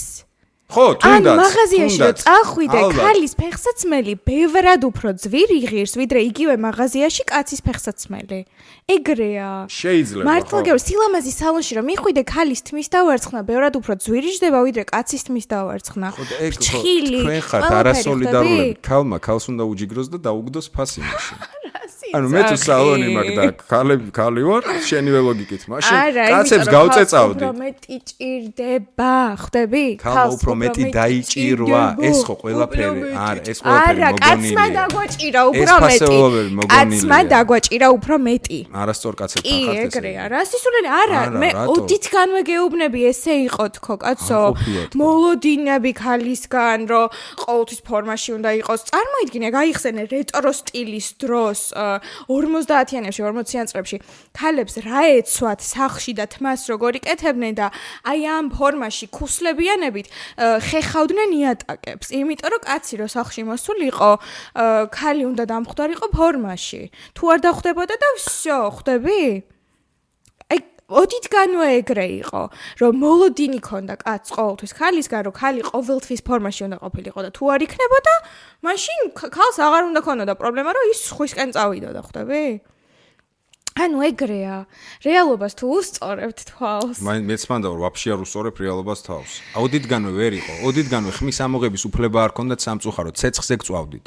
მამაკაცები ქალებს უფრო ანუ შენ უფრო ბანს პრობლემებს იძახი მე ვიძახი რომ უფრო დიდი ბოროტება დევს მაგის უკან არ ვიდრე შენა მადლობა, რომ ეხლა გვაქვს იმისი უფლება, რომ ოდითგანვე- გავაკეთოთ ხმა არის ხო ეს არის მეოცე რაღაცა რენესანსის შუა საუკუნეები მორჩა ეს რაღაცა ინკვიზიცია აღარ წვავთ ქალებს შუა საუკუნეები დამთავრდა და რაღაცა მე-16-დან ეს რენესანსის პერიოდში ქალმა ცოტა მეტი ფუნქცია შეიძინა ასევე უფლება. მეტი ფუნქცია. მე-16 საუკუნე და მე-20 განსხვავდება. მე-20-დან თითქმის გათანაბრდა. 21-ში არის სოლიდარობა სრული გენდერული თანასწორობა აი ეს არის არ ისტორია არა რო არ არის კი ბატონო მიმართულებას ვიძახი რა ანუ ყველაფრის მიმართულება მიდის მაგეთ რო არანაირი სხვაობა არ არის ობიექტურად არ არის და იდეაში ქალი რო უფრო მაღლა უნდა იყოს ვიდრე კაცი იცი შენ. კონკრეტულად ჩემთვის ისედაც ეგრე არის. იმიტომ რომ მე დედა მყავს ყველაზე მნიშვნელოვანი ადამიანი. ანუ ჩემთვის აპრიორ ქალზე მნიშვნელოვანი და ერთ ქალზე ეს არის დედა ჩემი. არავინ არ არის. შესაბამისად მე ამის სწავლება მე ჩემ თავზე ვლაპარაკობ, არ მჭირდება. იმიტომ კი არ ვაფასებ დედაჩემს, რომ მეტი ხელფასი ეს კრიტერიუმები მეხატა და מחატა. დედა, ანუ ჩემთვის როგორც კაცისთვის ყველაზე მნიშვნელოვანი არსება არის მდედრობითი და დედა. სქესის. მე უკვე მეორე კაცი რო არის, მამას რო ვეძახ ხოლმე, ოდნავ ნაკლებად მნიშვნელოვანი. რა ქვია მამას? დავითი. დავით, მამა ჩემსაც დავითი ქვია სხვა. მიხვდი რას გეუბნ? შესაბამისად, ეს ისედაც ჩემში დევს. მაგრამ პრობლემა კიდე ერთხელ ვიძახი, მგონია რომ არის აა, მაინც სუბიექტური რა. თუმცა კითხვა სხვა რაღაცას მოიაზრებდა. თანასწორობა გავაგრძელოთ სხვა თემაზე, თორე ხალხსაც ამო- ამოვიდა ყელში. აა დაგკომენტარეთ, როგორ ფიქრობთ თქვენ? ბანძურად რა იზიდა კომენტარს. ძროხოს დაგკომენტარეთ რა, ვის მოსაზრებას ეთახმებით თქვენ? და ლაიქეთ გაშერ და ასე შემდეგ. აი, აუ ეხა ხოლმე ხარ კომენტარებში რა ამოვიატყდება ტიპები მე ძალიან სხვანაირი მაყურებლები მყავს, არა. გადამჯოგავენ ეს თემოაშორეთ ყველაზე ტენება. მე ყველაზე თავს ვერ დავდებ, მაგრამ ძალიან მიხარია და ამაც პირდაპირიცია რომ მათ გასაგონად არ ვიძახია, ეს არის ჩვეულებრივი სტატისტიკა გადახედე ნებისმიერ პოდკასტს. ანუ ვთვლი რომ ჩემი პოდკასტის მაყურებელი ძალიან კარგად მოაზროვნე. 90% ძალიან კარგად მოაზროვნე ადამიანები. ვიღაცები იმპულსურებიც არიან, შეიძლება აფეთქდნენ და მეც მაგინონ შენს გაგინონ. ეგ ეგეც მოსალოდნელია, ხო ხდები? თუმცა არ ვიცით ყოლა რა. იბლოკება და ნახვიზე გადიხართ ეგრევე არხიდან. ეგეც გახსოვთ. ჩემი პოდკასტია, რასაც მინდა ვიტყვი. შესაბამისად ჩვენ ყავთ ზდილობიანი კარგი გამოწერა. ჩვენ ყავს. ვიყავთ? არ ვიცი, ვისკი შენდალი ენა მე მე მაგის და დავაწერე გონშია. წერა სტატისტიკა თქო და სტკტკტკ. შენ მაჯობე დღეს ერთი 4 ჯერ ისე დაგება ენა რომ ფინალი. კაი. ვა ბაბა. რა იმიტომ რომ პირის გამახურებელი ვარჯიშები არ გამიგეთებია ეს. კიდე ერთი კრიკბეიტი. უმესი მადლობა მეგობრებო. ამდენი, ამდენი რაღაც ერთა. აх, მადლობა. კაი, ყურე კარგი რესპონდენტი აღმოჩნდი. არა, შვენიერ, მე ძალიან ყოფილი ვარ, ძალიან გავერთ მართლა. ეგეთი ველოდებოდი, რომ ბარდებზე უნდა ელაპარაკა. აუ, ეს აიქოსი მეც მომაწევი. ნატო დაჯდა, სამჯერ ავიღე და სამივე ჯერ დამოვიწყდა, რომ დაჯდა, დაჯდა. დაჯდა, გეფიცები, დაჯდა. არ ვეწევი, უბრალოდ რაღაც მინდა რომ აიქოსის გასის. დიმი, დიმი, დიმუშავე. იმუშავე, იმუშავე. ამატე და ამატე. ამატე და ამატე. ეს ჯიგი. ამ ტრეილერს დაელოდეთ, ან ცალკე ამოიჭერეთ ეს ტრეილერი. ჯიგარი. თავიდან პირველივედან მიჯიგრე, იასნა, ბაზარი არა. კაი, ემო კარგო ადამიანო, გავედით. ნელ-ნელა ამასობაში ბოლოში. ნელ-ნელა. თუ ბოლოში არ ვართ, მან ნელ-ნელა გავედით და აა თუ ერთი პოდკასტი მაინც ანახ გაქვს ტრადიციული რუბრიკის სპონჯში დავნერგეთ რა. რომ პოპკულტურას განვიხილავთ რაღაცა ჩვენი სუბიექტური ჭრილით, რა მოგწონს, რას ურჩევდით. ну აი მაგ თემაში რა. თუ გაქვს მე დიდად აა ციგნებზე აქ არ პედალირებ ხოლმე, ხო ხვდები? მაგრამ შენ თუ თქვი რომ გევასება კითხვა სიტყვაზე შეიძლება რამე ურჩიო. აი ჭაბო წიგნი. ამიჯები დავინახე წეგან. და- სხვა ვერაფერ ვერ დაი. არა ეგ ხადა შეხედე, პროსტო შეხედე თაროს და აი პირველი ეგ ხვდება თვალში. უი რამ ხელაზეა ხო? იმინა ესე. აი, რავი, მე ძალიან მიყვარს დეტექტივი. ძალიან მიყვარს დეტექტივი და აი სხვათა შორის ახალგაზრდებს ურჩევდი TikTok-ის სკროლას, ჯობია რომ ჟიულ ვერნი წაიკითხოთ. ძალიან კარგია და საინტერესო სათავ- სათავგადასავლო ტომებია და ეს ტომეული წაიკითხეთ, ძალიან კარგი იქნება. ბევრ რაღაცას ისწავლით და თან გონებასაც გახსნით. ხო, კიდე ჰარი პოტერი მიყვარს ძალიან. შემიძლია არ დავეთანხმო მოტბეის შემთხვევა რომ აბსოლუტურად ვეთანხმებით. ოღონდ რითიც დაიწყო იმაში ვეთანხმები TikTok-ის სკროლას, ნამდვილად ჯობს რომ ამას მივაწვეთ. Harry Potter-ი მეც ძალიან მიყვარს. ყველაზე მეტად არა მაგ ჟანრში, მაგრამ ძალიან მიყვარს. კი ბატონო. მოდი ესე ვქნათ. ფილმებთან როგორ ხარ? აა მარველი ხედავ. სადაინ. ჯემი, ჯემი ძმა, გაიგე მე მამა? აბა რა. DC ნაკლებად, თუმცა ჰარლი კვინს მადარებენ და მისტორდება ხო, ობრაზი ეგეთი არის, ბაზარი არა. კი, კი. ხო აა მაგრამ DC ნაკლებად უბრალოდ მეც მარველისტი ვარ, ბაზარი არა. რავი, კარგად ვარ ფილმებთან, ძალიან მიყვარს. კინოში სიარულზე აი გიждდება. ყველაზე მეტად. ისე ნატრება. მე დაიწყო კავეა სხვათა შორის კავეაში ეხლა რა გადის რო კი დაიწყო. გოძილა და კონგი. არის უკვე. გადის ეხლა IMAX-ში მივდივარ სხვათა შორის. თქვი მარტო სიარული ხო მაგარია. ძალიან ხო ასწორებს. აუ აი გვიანი სიარული. ყველაზე გვიანი სიარული. ყველაზე გვიანი რომ მაქსიმალურად ცოტა იყოს ხალხი რა. ясно.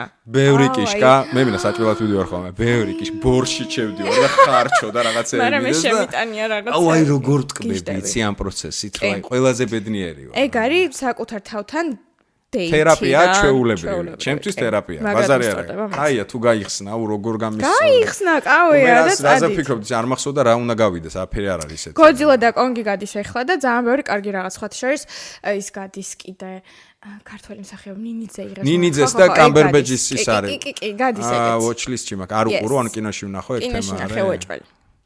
ნინიძე შენ გენაცვალა. Yes, sir. როგორი სამოყვამოვი. კაი, სამი გვირჩიე მაშინ რა, ესე თუ გინდა ბოლო რაც ნახე, ან შენი ტოპ 3 საყვარელი ფილმი? და მე ამოვანათებ რა. ამ ნებისმიერი Oh მარველზე my ნუ ჩაიციკლები თუ გინდა რა. აი ორი მახსენდება ახლა ყველაზე მეტად რაც მიყვარს და აი შემიძლია რომ on repeat ვქონდეს ჩართული სულ და ვუყურო. ერთი არის ჩემი ბავშვობის დროინდელი Dirty Dancing, Patrick Swayze რო თამაშობს, ბინგური ცეკვები. ვაიმე რა გაც. აი მაგ ფილმზე ამოგინათო ეგ იყოს პირველი რჩევა? კაი, ბინძური ცეკვები მეგობრებო, ანუ ისეთი ლეგენდა, ანუ ფილმიც ხო, და ნუ, რა ბიჭია, bro. საწყალი რა ბიჭი იყო. მოკლედ, პირველი ფილმი Dirty Dancing ეს არის ნუ რაღაცა შედევრი რა ხო. პირველი ეგ არის. არა არის. შეურჩიე. აა Good Will Hunting-ი. გამახსენე რატომ ეს. ეგ არის რობი უილიამსი თამაშობს, ამ, ასევე თამაშობენ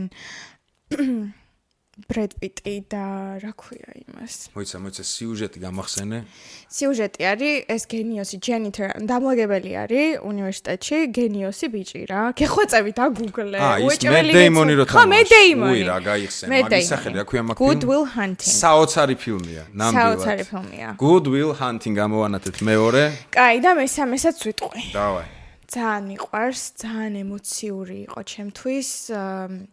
საუნდტრეკზე ვაფანატებ. ამ და მე ვფიქრობ, რომ ყველამ უნდა უყუროს ამ ფილმს და ვერს ნახეთ ექნება. შენ უეჭველი გექნება ნახე. გლადიატორი. ნუ ეხა ბოდიში ეგ თემა არის. რასნად. ნუ რა ვიცი, ხო, ესეთი ბჭყალებში პაპს, ანუ ეს ეს რეგალი არ ეკუთვნის გენიალური ფილმია ჩემთვისაც. მაგრამ ნუ ნახვებიდან გამომდინარე და რაღაციდან გამომდინარე, კი ბატონო. მაგრამ ეგრე არ უნდა უყურო, ნახვების გამო არ უნდა უყურო. არა, არა, მაგას არ ვიძახი, ანუ იმდენად აქტუალური ფილმი იყო, რომ იშვიათად რომ ვიღაც არ კონდეს ნანახი, მაგრამ თუ ვინმე ხართ ესეთი და 2000-იანი წლების ოსკარის ნომინანტი, რასელ კროუ მაგ ფილმის გამო 2000-იანების ოსკარი იყო, მახსოვს? აა გლადიატორი აა ჰანს ზიმერის. Hans Zimmer-ის. არა ადამიანური საუნდტრეკებით. აა საოცარი სიუჟეტი და ნუ, რა ვიცი, ძალიან გაგისწორდებოდ. ვისაც ა, რაღაცა ხართ ეგეთი ადამიანი არ გინახავთ. ხარაშო, ეს არის შენი სამეული? Yes. აა, გამომზადოთ ა, ფოლდერი. მე სკლეროზი მაქვს და სადაც შემიძლია. так, top movies. კაი, გადავიდეთ მაშინ ეგეთებზე რა. აა, ოდესღაც ძალიან ცნობილ ფილმებზე მაშინ. რაღაცა იმებს არ დავიწყებ. ხა ტარკოვსკი და რაღაცებს არ დავიწყებ. ხარაშ. აა ჩემი ერთ-ერთი ძალიან ძალიან საყვარელი ფილმის მატრიცას არ ვამბობ, მაგრამ მატრიცაზე ახ საუბარი, თუ გაქვთ ნანახი და თუ არა გაქვთ ნანახი, ნახეთ. ასევე 2000-იანების ფილმი, რომელმაც სრულიად შეცვალა კინემატოგრაფის ნუ მსახიობებზე და ყველაფერზე ხო ძალიან მაგარია, მაგრამ ამ ფილმმა ზოგადად შეცვალა კინემატოგრაფის კი. მიმართულება სპეციფექტების ხარეს და რაღაცის ახმის ხარეს. ეხა გამოდის სხვათა შორის მეოთხე, აი მაგეთი წავიდოდი კინოში. მაგრამ შეიძლება ვინმე იყოს ისეთი, რომ არ კონდეს ნანახი ანიმატრიცა. მე არ მაქვს ნახე. ო, მეგობრებო, აი ხა ჯერ ამოვანათებ ანიმატრიცას. ეს არის რამდენიმე რეჟისორის გაკეთებული ანიმაცია, რომელიც ნოველებისგან შედგება რა. ამ ნოველებში შენ გიშიფრავენ ყველა იმ ისტორიას, რაც ფილმში არის ისე. აი როგორ დაიწყო ომი მაგალითად. ეს მანქანებსა და ამათ შორის სარკეული გემის ისტორია. აი სამივე მატრიცა გაქვს ნახე? აი ეს ბიჭი რო დაძდევს მეორე მესამეში ზეონში მელოტი ტიპი გადაპარსული და რო ეუნება შენ გადამარჩინე შენ გადამარჩინე შენ გადამარჩინე ეუნეოს და ეს რო ეუნება მე არ გადამარჩინე აი მაგ ბიჭის ისტორია. მოკლედ ძალიან ძალი თან ანიმეს გავს რა ანუ ჩემთვის ხო ხდებით ანიმე რამდენად მნიშვნელოვანია. ხელწერი ძალიან გავს ანიმეს ასე რომ ვინმე თუ ხართ ეგეთი რომ ანიმატრიცა არ გინახავთ დიდი სიამოვნება გელოდება და ამონათებულია. ჰოროსკოპით რა ხარ? კოლგა არ კირჩხივი. აქ შენ შენთვის მნიშვნელობა. ანუ აქცევ მაგებს ყურადღებას ერკვევი ან მაგთამებში სეტონში. მე არ ვშერ არასოდეს ამჯერად და ეკიდემაში. რო გითხრა რომ ძალიან მინერვიულეთ თქო კაი რადგან ვტრიალებთ ა, ესეთი ჟანრის ფილმებში ჩემი ყველაზე საყვარელი მარველის პერსონაჟი. აბა? რომ თვლილო მასზე უკეთესი პერსონაჟი მარველს არ დაუწერია ხო. და ესე არც ერთ მსახიობს მიუხედავად არ ამ ჯიგრისა არ უთამაშია. ჰიუ ჯეკმანი ა ვოლერინი, ანუ რასამახა, ანუ რავი, რაცა. მაგრამ თუ ვინმე ხართ და ამ 17 წლიანი ოდისეის ბოლო ფილმი ლოგანი არ გინახავთ? რა იყო? და შვილები წავიყვანე მაგაზე. ჩემი პატარა რომ ამ ყველოდან ხელა მე წავიყვანდი. შვილები წავიყვანე მაგაზე და მე დარბოდნენ. იცი როგორ ტიროდი, აღარ რომ მართლა, მორჩა, აი. ესე გამო. ჩემი ძმაკაცი მოკვდა, ეგეთ შეგრძნება ძალიან მქონდა. მაგარი იყო. ეხლა იყო და ბოლო სპოილერე ფილმი. შენ ფაქტიურად ის ადამიანები, ვისაც არ უნდა. ო, ნუ იმას დავადებ. ეკივოქში რო ხომ. უი, უი, ეკივოქში რო ბავშვებს ადებთ, მაგას დავადებ. მოკლედ, ფილმი ლოგანი ამ პერსონაჟის ისტორია ცალკე, რომელიც სტილისტურად ძალიან განსხვავდება სხვა მარველის, ანუ ამ ფილმებისგან, სადაც ეს პერსონაჟი არის. საერთოდ სხვა რაღაცა არის, ეს არის ჩვეულებრივი დრამა, უბრალოდ სპეციფექტებით, მოდი ესე ვთქვა. ძალიან მაგარია. გენიალური ფილმი, ლოგანი. ბაზარი არ არის. და მესამე, ცხელცხელი, მიუხედავად იმისა, რომ DC მე უფრო ნაკლებად მიყვარს ვიდრე მარველი. ჰა. ნახე ზაკ სნაიდერის კათი? აი ხა Justice League-ია საავტორო ვერსია? აა როგორც Avengers-ი არის აქეთ. ხო, ეგრე DC-ში არის, ხო, კი, ეგ იცი. არა, ეგენი ვიცი, ნანახი ანუ ის ნანახი გაქვს რა, ეს სუპერმენი ყველანი ერთად რო არის. თურმე აღმოჩნდა ესე, მე არ ვიცოდი, ეხლა ხანს გავიგე ერთი წელი ალბათ, რომ ის ვერსია, რომელიც 2017-ში გამოვიდა, ეს Justice League რა, ეს სამართლიანობის ლიგა. 2 საათი და რაღაცა არის. თურმე იყო სხვა რეჟისორის გადაღებული და Final Cut-ი გააკეთა სხვა რეჟისორმა. შესაბამისად, ის ვერსია, რაც ჩვენ ვიხილეთ და მე მაშინ ძალიან არ მომეწონა რა, ანუ აი ჰე, ესეთი რაღაცა 6 პლუსი რა, ასაკობრივი ზღვარი თუ რა. თურმე იყო კვერცხობა. და ატყდა იქ ხო ფანბაზა ძალიან მუშაობს, ანუ იქ შეიძლება ფანბაზამ დაგნიშნოს როლზე, ან გაგაჯმეინოს როლიდან ეგ პონტია. რა იმ ხელა ეს რაღაც Rotten Tomatoes და თემა რაც არის. ატყდა ამბავი რომ გადაღებული არის სხვა რაღაცა, ბევრად დარკი და საოცარი. და ის კათი გვაჩვენეთო, ზაკ სნაიდერის რა რეჟისორის. კარაში როგორც იქნა დაკერეს ეს ზაკ სნაიდერი და ეხლა ერთი თვის წინ გამოვიდა. რემასტერი 4 საათიანი. აი რა სიძა. ხო და ცოტა რამ მქონდა იცი რომ ნუ კაი მე ვთქი საათნახევარი მასალა დაემატა. მინახავს რა ის შორტი ფილმები აი ბერსტების ბიზანებელი მინახავს. 3 საათნახევრიანი ვერსია და 2 საათნახევრიანი და დიდი სხვაობა არ არის ხო ხდები საერთოდ სხვა თემაა? ფილმია. ანუ კაი განა რა ვაფშე სხვა ფილმს უყურე. 4 საათი. გამოშტერდი იმიტომ რომ შედევრია. ანუ აი ცოტა ну end games და infinity wars ვერ გავს მაგრამ ну აი სადღაც მანდრო არის რა ასე რომ Nice. ბოლო justice league-ა zack snyder-ის კათი ეს final კათი რაც არის აგე ამოვანათე და დიდი სიამოვნება გელოდებათ. და არის პლუს 18 არა ის რა. თავის ჯოკერით და იქ ჯოკერი ვაფშე ნახსენებიც არის ყო ჯოკერის სცენები ესე აუ ჯარედ ლეტოსი და რებია იცი რომ აი. რა სიძახი. ძალიან ძალიან მაგარი. აი ძალიან რო გაგისწორდება ესეთი. ასე რომ მესამე ამოვანათ კაი სერიალებში როგორ ხარ ეგ მითხარი? მმ, ფილმი უფრო მეტად, ფილმები უფრო მეტად, მაგრამ სერიალებშიც კარგად. ანუ Netflix-ის და არა ხარ ექტები არ არის კი, მაქვს აკაუნთიც და Netflix-ზე რა აი ამერიკაში უფრო რა, ამერიკაში ყოველი საღამო Netflix and chill იყო, მართლა ოღონდ, მაგრამ აქ მაგისტრის დრო არ მაქვს რა ესე რომ ჩაუჯდე და binge watch-ი რო გავაკეთო, რა აი ვეჯდე და ვეჯდე და არ არ არ დავიძინო თუ რაღაცა მაგას ვერ ვაკეთებ აქ, მაგრამ მ, არის რაღაც სერიალები, რომელსაც გამოვარჩევდი. შეიძლება ერთი ერთი შემიძლია, რომ ერთი თუ ნათქვამი არ არის ამოვანათებ Sense8, იცი, Netflix-ის არის. გეხვეწები ახლა ვენახე რა. ეხა სადმა ხო ეხლა ეხლა ყველა ბოდიში ტელეფონი. გითხათ რომ ბოდიში რა და რომ ჩავრთო პროსტა და ტელეფონი. ერთი საათში აი სერიალი ტელეფონი ამოიღე და ჩაწერე, რომ ნახო ტრეილერი. Sense8. აი, უმაგრესია. ორი წუთი შემდეგ Sense8. თემა რაზეა აი ნახე. ეს არის ხო უი ძუძუები აა და სხვადასხვა ბერს ნახავ მსგავს სცენას. უი მაშინ უნდა ვნახო know what it means to be reborn, essentially. what? 8 series. რა სხვადასხვა ქალაქი, რა სხვადასხვა ადამიანი ერთმანეთის შეგრძნებებს გრძნობენ. მორჩენილია უკვე კი. და სრულიად უცხოები არიან. ერთმანეთის ქილების გამოყენება შეუძლიათ, ყველაფერს გრძნობენ. ერთმანეთის ორგაზმს გამიცდიან რა მაგარი ყველაფერს გრძნობენ რა. Ამას უეჭველი უნდა უყურო, გეხვეწები შეშვე და იწყე. Language. ჯერ გაგიშვებს თუ ეხლა ვერ დავიწყებ ამ წელს დღე ისვე დაიწყე. ხო ეს ამერი არა კი ამას გადავდო პროექტი.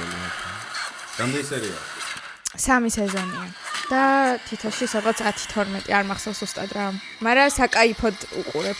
სამჯერ მაქვს ნანახი თავიდან ბოლომდე. არტისტები, კაი არტისტები არიან? ძალიან კარგები არიან. ოკეი, მართლა მართლა დავიწყე. ძალიან კარგია. თუ ამ ეტაპზე სერიალს ეხლა არაფერს არ უყურებ. ძალიან კარგია. Sensei თუ ძველი ბერძნული სიტყვა. Sensei თუ კაი, კაი რჩევები იყო. მე მგონი რაღაცა საკაიფო თუ არ ხარი, გინახავ. შენი საყვარელი მსახიობი მითხარი, მაინტერესებს ვინ არის. ერთ თუ გამორჩევდი. ან საქართველოს არა საქართველოს. არა საქართველოს. აა ყველაზე მეტად ვისაც კი მსახიობი რქმევია. აა მიყვარს მელ გიბსონი. ოკეი, მე Will Smith. ძალიან მაგარი კაცი. ძალიან სუპერ კაცი არის, მაგრამ ჩემი მელი. Smith-ზე ახლოს ვიძახი, ხო ხდები მელი. Will Smith-ზე ვიძახი, რომ ტიპი ან მაგრად მატირებს, ან მაგრად მაცინებს და ორივე მისწორდება. მაგრად მატირებს 8 pounds-ი ერთადერთი? არა. რა რა სიძახი. ბედნიერების ზიებაში შვილთან ერთად. რამოდენია, ხო არ გადა. არა, აი მაგრად მატირებს. მატირებს სხვა არის, მაგრამ მაგრად მატირებს ვიცი. მაგრად მატირებს, ხო? მისი კარიერის საუკეთესო სცენა ჩემთვის რომელია, იცი? საუკეთესო სცენა, რაც კი ოდესმე მას უთამაშია კარიერაში. მე მგონი თითქმის ყველაფერი მაქვს ნანახი. აა ე გამექცა მონიტორი, ბოდიში თვითონ ტელევაყურებლებო, ასე ვიზა. აა ხო, საუკეთესო სცენა არის შულთან ერთად რო თამაშობს ბედნიერების თავის ძიებაში, შვილთან ხო, პატარა რო არის. Pursuit of Hap- Happiness. ხო. მან თუ გახსოვს სცენა ბოლოს, როდესაც კაბინეტში დაიბარებენ და ეუბნებიან, რომ აყვანილი ხარ სამსახურში. აი ეგ აცენკარ, რასაც მან დაკეთებს, ანუ სანამ გარეთ გამოვა და ამას იწყებს. ძალიან აი ეგ მონაკვეთი ჩემთვის არის. აი ეგ გატირებს იმენა მართლა. აი მაგრამ აი. იმდენად ბუნებრივად აკეთებს, რომ ძალიან აა relate შეგიძლია, ანუ შეგიძლია რომ პარალელი გაავალო შენ საკუთარ თავთან იმდენად კარგად თამაშობს და არა, სუპერ კარგად არტისტია, ასრულებს, ორი რა. აზრი არა, სუპერ მაგარია არტისტია. ძალიან, ძალიან მიყვარს. თუმცა მელ გიბსონი მაინც სხვა. მელ გიბსონი მაინც სხვა ლეველია. ცოტა ვერ მე. კაი, არ ვეტყვი მელს. რამდენია ამას? საათი და 20 წუთია ვბაზრობთ, იცი? ნაის, ისე გავიდა რომ ვერ შევამჩნიე. სვეჩი იყო, საათი და 20 წუთი ისე გავიდა ვერ შევამჩნიე. კარგი გოგო ხარ შენ, მოდი ესე 15 მადლობა. წუთის რაღაც საათი და 18 წუთის გაცნობილის ფონზე დაასკვნა რომ გავაკეთო გულწრფელად აა მიხარია რომ ის სოციუმი რომელიც ეხლა შენ ხარ ამას ძალიან გულწრფელად გეუბნები ხარ მაყოფილი ბედნიერი და მიზანდასახული და ამბობ რომ ყველაფერი კარგად არის მთელი გულით გისურვებ პროექტი გააგრძელო მადლობა ძალიან დიდი. ძალიან მინდა რომ ქვეყნის გარეთ, საიდანაც ჩამოხვედი რა. ისევ იქ იქ მიაღწიო წარმატებას, როცა შე როგორც თქვი გა- გაწურავ აქ ბოლომდე ყველაფერს და ოდესღაც თამამად მეთქვას, რომ ე ე აი ეს ეხა იმას შეთამაშობს, აი იმასთან რა ქვია, სპილბერგთან. აი პოდკასტში ვიყავდა. მართლა, მართლა. მართლა YouTube-ზე დევს, ანუ აი ეგ მინდა რომ ოდესმე მოხდეს. მეგობრებო. მადლობა ძალიან დიდი. არაფერ შემოკრე, ეს იყო პოდკასტი არა სერიოზული, აღწერაში არის ყველაფერი რაც უნდა იყოს, რაც საჭირო არის. აა იმედია მოგეწონათ, რჩევები ჩაუდექით. ჩემი Instagram-ი გამოიწერე. მისი ინსტაგრამი, როგორ არის შენი ინსტაგრამი? Come on. არა, ზუსტად რო თი ქვედატირე მაჭავარიანი. ანუ ამოვანათებ, ყოველ რატო ვაწვალე ხა, თიქო და ტირე და ამოვანათებ ის ინსტაგრამს. მომენტ ამის ინსტაგრამის გამოწერას ჩემი გამოიწერეთ, ხალხო, 7 კაცი დარჩა, დედა ჩემი, მამა ჩემი, ჩემი ძმები, ანუ ის პონტი არის და ეს დაემატა, ჯიგა, ანუ რა ამის ინსტაგრამი, ყველა მან ფალოუ და გამოდით ჩემთან. აი, გაკოცეთ კისერში მომავალ შეხვედრამდე ყველას. არა სერიოზული პოდკასტი